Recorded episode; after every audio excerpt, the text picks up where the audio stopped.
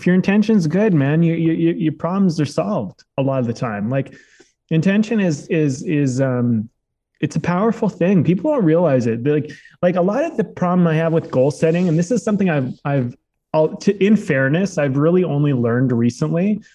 But I, I identified this in myself because I've seen myself do it, and, and I always had an issue with, um, you know, we talked about resolutions and and and goals and things like that. But the, the problem with goal setting can be that you get focused on the on the achievement of the goal, the result, and and the completion of it, right?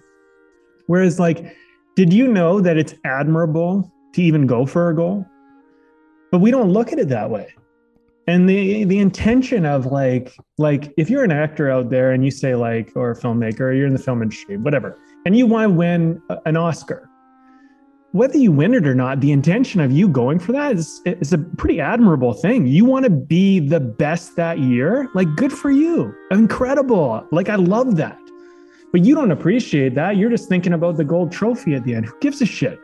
Like the fact that you're trying to be somebody that's going to put out the best performance or the best film or the best whatever for the year even if it's just in a festival or like whatever, if it's in music, you want to make a hit, like the intention of you trying to do that is an incredible thing that you're trying to do.